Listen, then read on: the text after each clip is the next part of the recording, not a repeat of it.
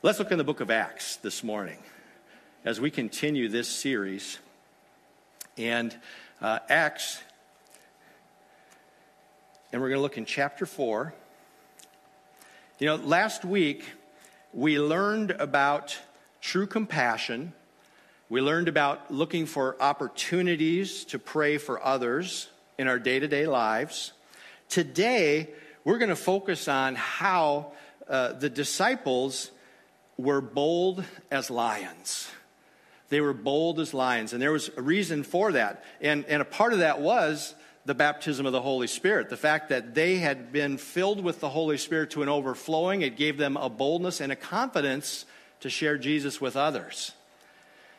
You know, as I think about the passage we're going to look at today, I think about how bold the disciples were. They were bold as lions bold. And it seemed like they weren't afraid of anything or anyone. What made them so bold? Why am I sometimes afraid to be bold for Jesus? What do I have to lose by being bold for Jesus? You know, I might feel awkward, might be afraid for a moment, but other than that, I really have nothing to lose being bold for Jesus. We have nothing to lose being bold for Jesus. What did the disciples have to lose? Everything, including their lives. They had real threat being bold for Jesus. We don't experience that here in America in a real way. And I think if we're willing to admit it, aren't we all afraid at times to be bold as lions? I think we are if we admit it. And, and can't we all think of a time, maybe in the past, when we shrunk back in our boldness for Jesus? Maybe, uh, maybe it was at work you know, the Holy Spirit gave you an opportunity, you sensed it, you were like, George really needs to hear what God's done in my life, but you pulled back because you were afraid. Or, or maybe it was in your own home at Thanksgiving. Maybe you had a relative there who you knew needs Jesus in their life, and, and you shrunk back because you were afraid of how they might respond. Or maybe it was, you know, leaning over a snow shovel with a neighbor I've, I've had those opportunities where I'm standing talking to my neighbor who um, honestly was, was seven sheets to the wind. But we get those opportunities. And, you know, over time we get to build relationship. But, but we have to be bold enough to do it. And, and I, I want us to just to look at the example that the disciples left for us because that's what God's word is you guys. It's an example of how we should and can live our lives. And the disciples walk this out so well in this passage. We're going to actually start in the middle of the story. And this verse will be behind me on the Sky Bible. It is in uh, Acts chapter 4 and verse 18.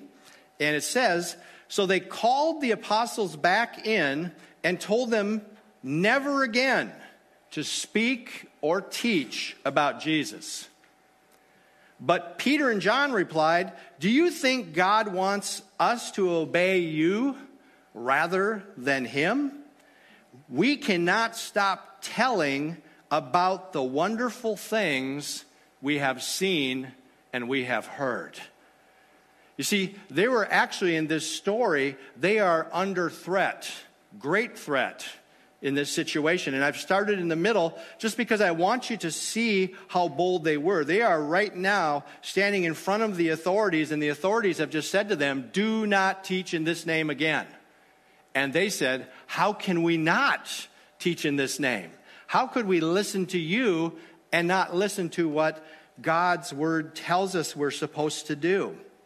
You know, this whole thing, uh, this story that we're about to get into, it it started out semi innocently. And you'll know what I mean as we get into the story. But the truth is, they were so full of the Holy Spirit boldness because they had been baptized in the Holy Spirit, because they had been filled with the Holy Spirit to the point of overflowing. And let's go back to the beginning of the story. And, and again, it's Acts chapter 4. And at the beginning, it says, While Peter and John were speaking to the people, some of the Sadducees came over to them. They were very disturbed that Peter and John were claiming, on the authority of Jesus, that there is a resurrection of the dead. They arrested them, and since it was already evening, they jailed them until morning.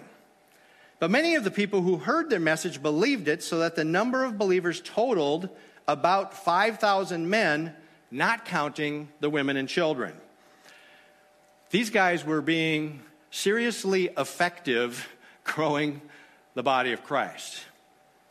The next day, the council of all the rulers and elders and teachers of the religious law met in Jerusalem. Ananias, the high priest, was there, along with Caiaphas, John, Alexander, and the other relatives of the high priest. They brought in the two disciples and demanded, By what power or in whose name have you done this? Then Peter, and note what it says next, filled with the Holy Spirit. Peter, filled with the Holy Spirit, said to them, Leaders and elders of our nation, are we being questioned because we've done a good deed for a crippled man? Do you want to know how he was healed? Let me clearly state to you and all the people of Israel that he was healed in the name and the power of Jesus Christ from Nazareth, the man whom you crucified. That's pretty bold. But whom God raised from the dead. For Jesus is the one referred to in the scriptures, where it says, The stone that you builders rejected has now become the cornerstone. There is salvation in no one else. There is no other name in all of heaven for people to call on to save them. And the members of the council were amazed when they saw the boldness of Peter and John.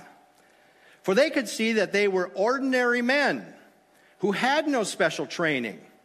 They also recognized them as men who had been with Jesus. But since the man who had been healed was standing right there among them, the council had nothing to say. So, what the story tells us is that, that Peter just did what the Holy Spirit told him to do when he prayed for the crippled man from birth. If you remember last week, the crippled man who was at the gate beautiful, who had been there his whole life, and that one time that Peter and John walked by him, who knows how many times they walked by, that one time the Holy Spirit said to him, You need to pray for this guy. And Peter prayed for him, and the man was healed instantly, completely restored. This is what Peter and John are in trouble for because they did what God told them to do with boldness and confidence. And they did it because they were full of the Spirit. I want you to look again at the scripture, and this one will be behind you. It's verses 8 through 10. It says, again, then Peter, filled with the Holy Spirit. I, I can't drive this point home enough, you guys. We need the Holy Spirit to be able to do what He's called us to do in proclaiming the gospel. We need the Holy Spirit just to live our lives, you guys, every day. We need more of Him and less of us. And then it's, he said to them, Leaders and elders of our nation, are we being questioned because we've done a good deed for a crippled man? Do you want to know how he was healed? And then this statement, it just blows me away when he says, Let me clearly state to you and all the people of Israel that he was healed in the name and the power of Jesus Christ from Nazareth, the man whom you crucified and God raised from the dead. Peter knew that he was in a situation of danger. I mean, he'd been called into the court. He knew that this could cost him his life. And yet he said, The man whom you crucified. And this was to the religious leaders of the day. This is not the people on the street. These are the people who were respected as the religious leaders of the day. And, and Peter says, You killed him, but God raised him from the dead. How can we not talk about that? That's what's going on in this story. And So he, he boldly proclaims the gospel to those who, who have the power to not only lock him up, but to kill him as well. This is the same Peter who, in the garden, not too long before that, or I should say the courtyard, not the garden, wrong story, same guy, but in the courtyard says, I don't know Jesus. I've never, I've never talked to the man. Remember? This guy is standing in front of people that have the potential to kill him, and now he is saying, Not only do I know Jesus, I'm telling you, you are the murderers who took him out. Going to verse 13 and 14, it says, The members of the council were amazed when they saw the boldness of Peter and John, for they could see that they were ordinary men who had no special training. But they recognized them as men who had been with Jesus. I wonder how many people recognize that we are people who have been with Jesus. You ever think about that? And I'm not saying that, you know, we have to be shouting it from the rooftops every time we come in the room, but do they notice a difference in us? Do they go, that person, there's something different about them? And it's not that they're weird, it's that they always have peace.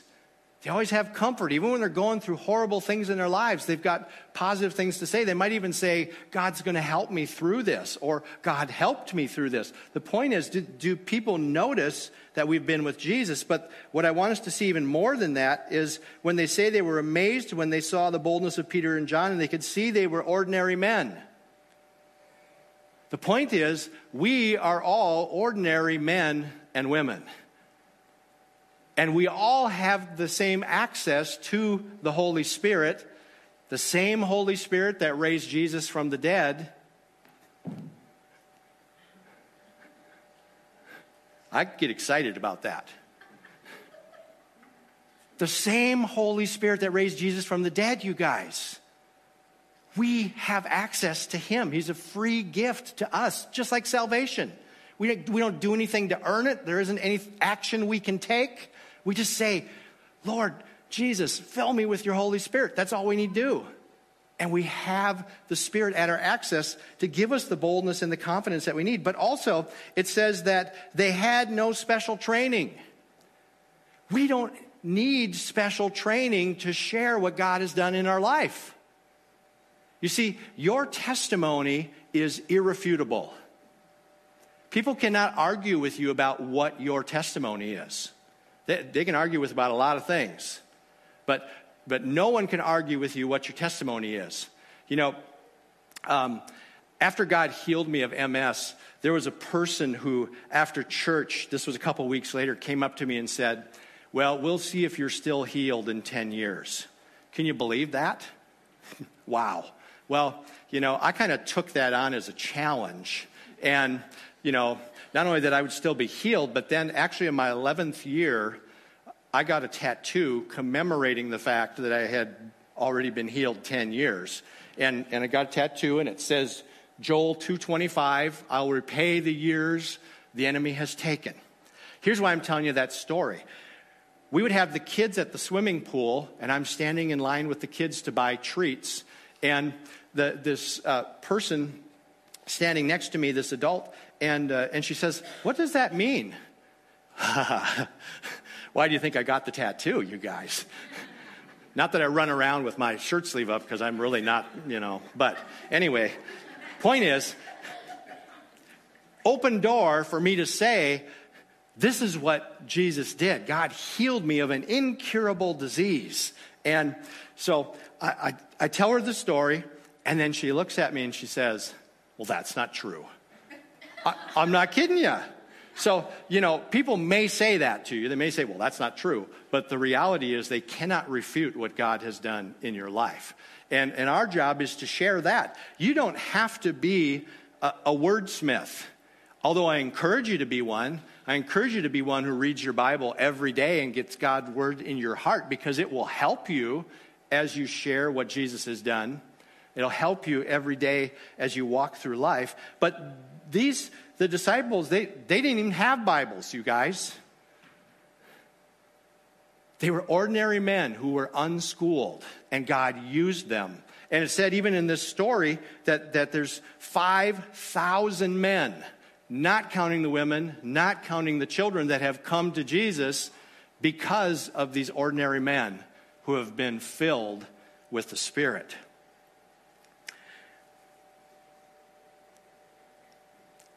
As it goes on, it says, But since the man who had been healed was standing there right among them, the council had nothing to say in that moment.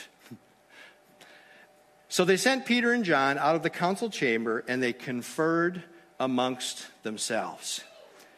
You know, now we catch up to where I started in the story, and it says that they called the apostles back. And this slide will be there. It says they called the apostles back in and told them to never again to speak or teach about Jesus. Here's the thing. You know, often the religious are speechless at the power of God. Often the religious are speechless at the power of God. And when I'm saying religious, I'm talking about people who don't, they're religious, but they don't have relationship. And they're speechless at the power of God. You know, when we do what the Holy Spirit tells us to, it will often challenge those who are religious because it goes outside of the comfort zone. You know, when we go back and, and they, they sent Peter and John out of the council chamber, they went to confirm on themselves. They had nothing to say. They were speechless about this at that moment. They didn't know what to do because it was, it was getting out of control. People were coming to know Jesus because of these ordinary guys. And so when they call them back, what do they do? They try to take control, right? And they say, Never again speak or teach about Jesus. And here's the thing about the spirit of religion the spirit of religion wants control, wants to be in control. It's not comfortable with the idea that God could color outside of the lines of the comfort zone. Right? A couple of you are getting that. You're all getting it, you're just not all responding. I know.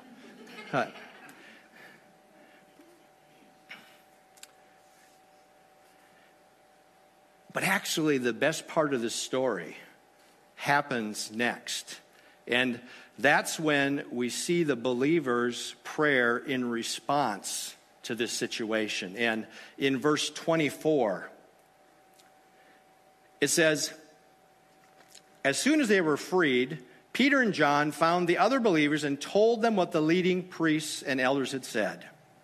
Then all the believers were united as they lifted their voices in prayer. O sovereign Lord, creator of heaven and earth, the sea, everything in them, you spoke long ago by the Holy Spirit through our ancestor, King David, your servant, saying, Why did the nations rage? Why did the people waste their time with futile plans? The kings of the earth prepared for battle. The rulers gathered together against the Lord and against his Messiah.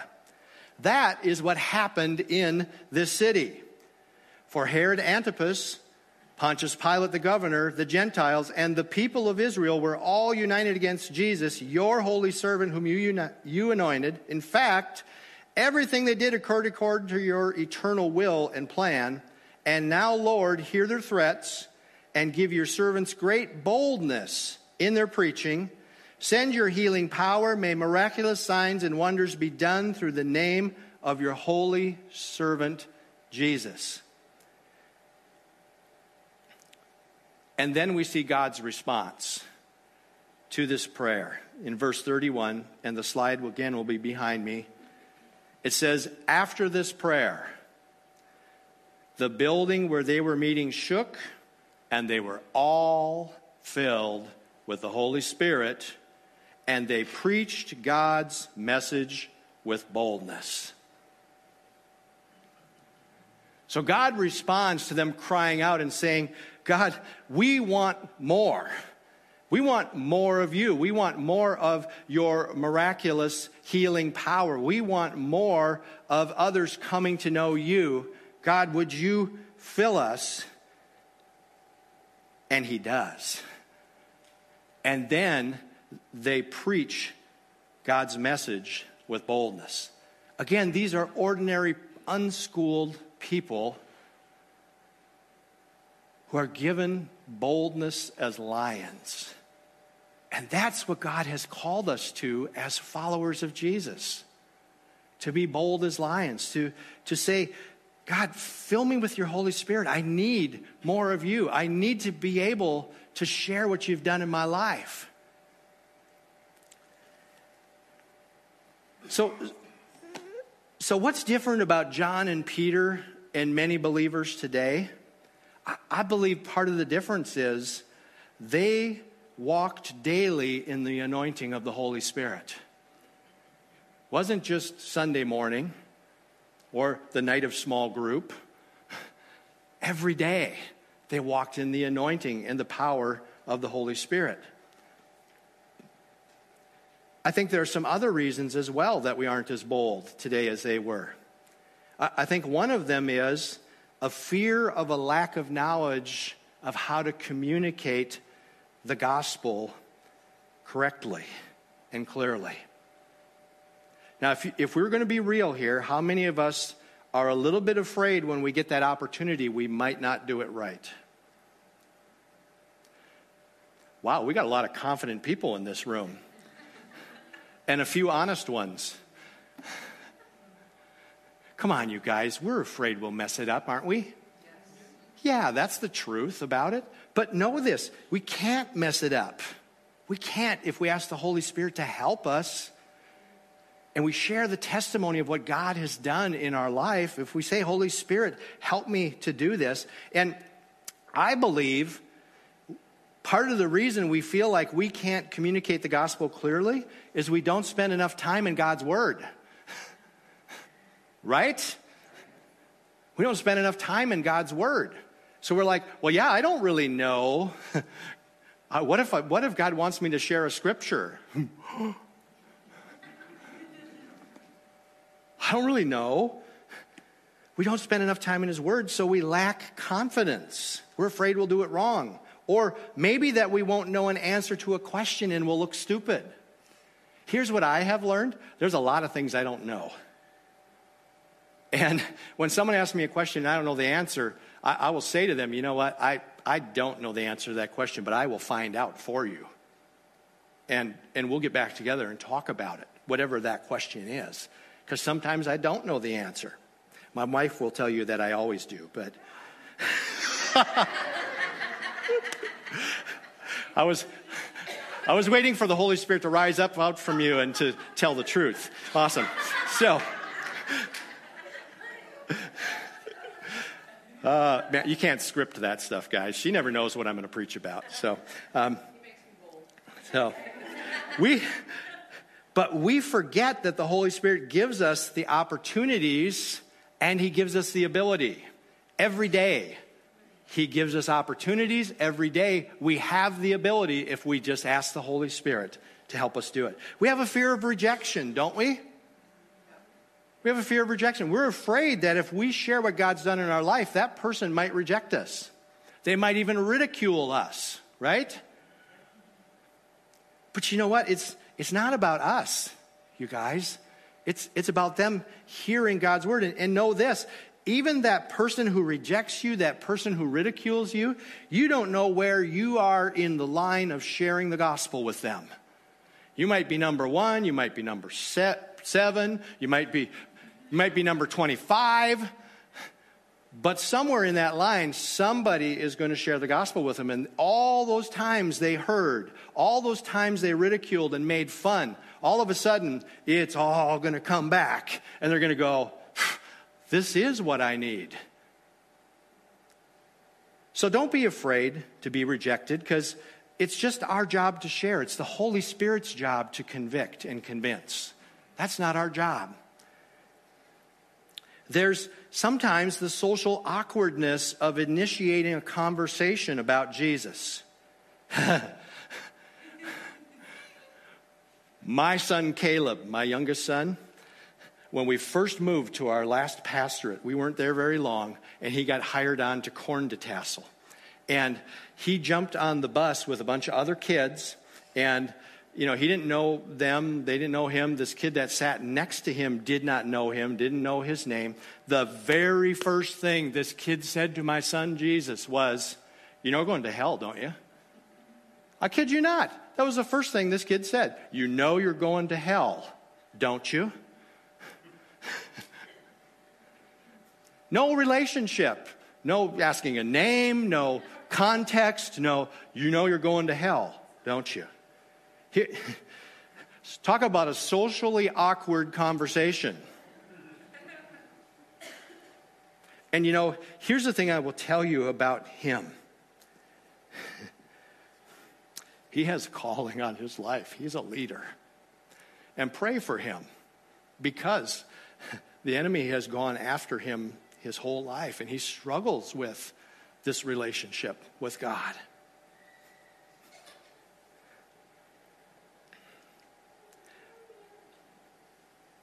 Thing is,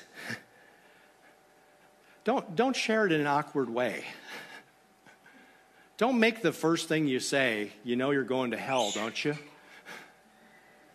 You know, build some relationship with the person.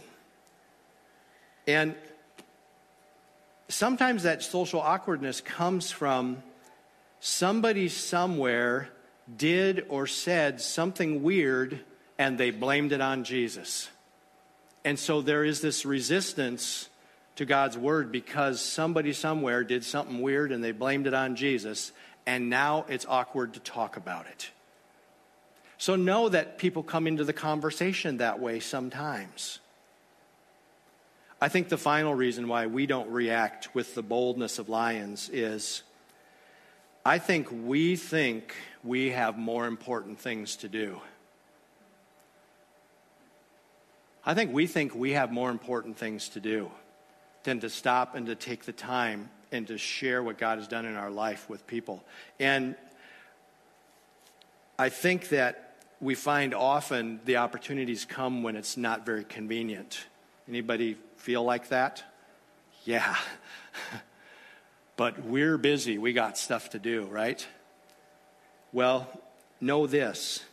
In the end, these things that I've shared a fear of lack of knowledge, a fear of rejection, social awkwardness, the fact that we think we have more important things to do in the end, these are all excuses, and eternity exists. Eternity exists. And there are people who are going to go to hell. We need to make sure that we're taking every opportunity we can to share the gospel with them because we have a part in the possibility of keeping them from there by being obedient. There's a short video I'd like us to watch.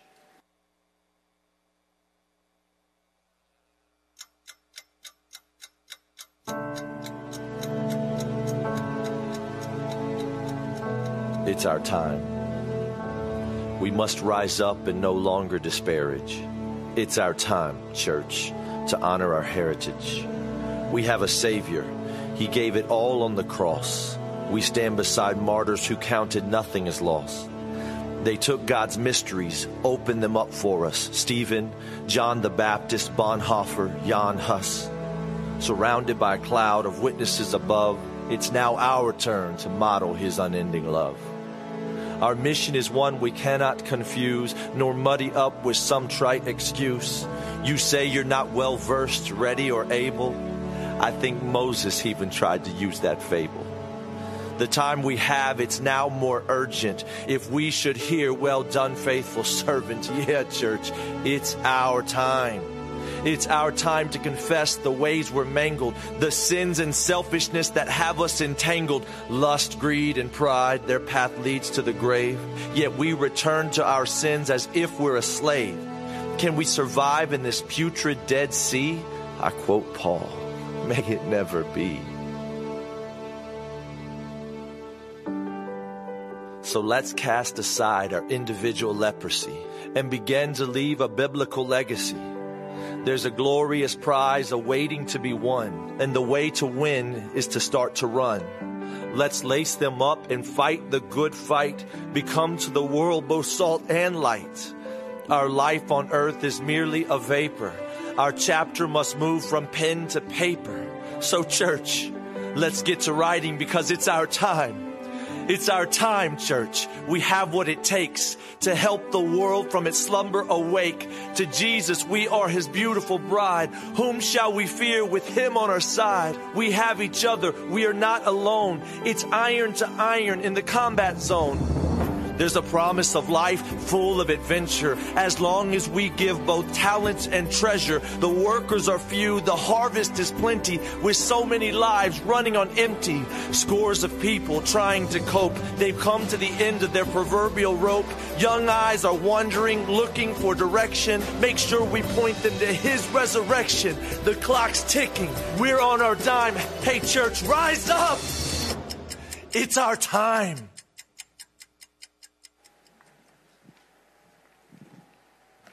There are thousands, literally thousands, who live in this region who do not know Jesus. And it's our time. It was Peter and John's time in this passage we looked at today, but it's our time now. We have the opportunity to draw people to Jesus. And the Holy Spirit will help us do that. All we need to do is ask, Holy Spirit, fill me afresh. Give me the boldness. Give me the confidence I need to share what Jesus has done in my life. What does this mean to you? You, you cannot manufacture boldness out of a vacuum, but you can receive boldness from the Holy Spirit when you ask for it. When you ask to be refilled daily, He will fill you afresh. You have the relationships, you have the jobs, you live in your neighborhood where you do for a reason. This is no coincidence, you guys. God has placed you exactly where you are because there are people around you who need to know Jesus. And you're the one He's going to use if you're willing to just take the chance to be bold and to share. I believe that daily we choose whether or not we're going to share our faith. Every single day, we get a chance. So let's stand up and we're going to close. And I'm going to just speak a prophetic word over you as we close in prayer, and that is we will no longer make excuses for not telling others about Jesus. Lord, let it be that we would not make excuses that we'll look for two or three people to tell about Jesus this week, and that God, we will ask you to help us to see those around us as He does. Father, this morning, I ask again that you would fill these afresh with your Holy Spirit. Give them a holy boldness and a confidence, boldness as lions, to share what you have done in their lives at work, at home, in their neighborhoods. God, give us opportunities and give us the boldness to take advantage of those opportunities. In Jesus' name, amen and amen.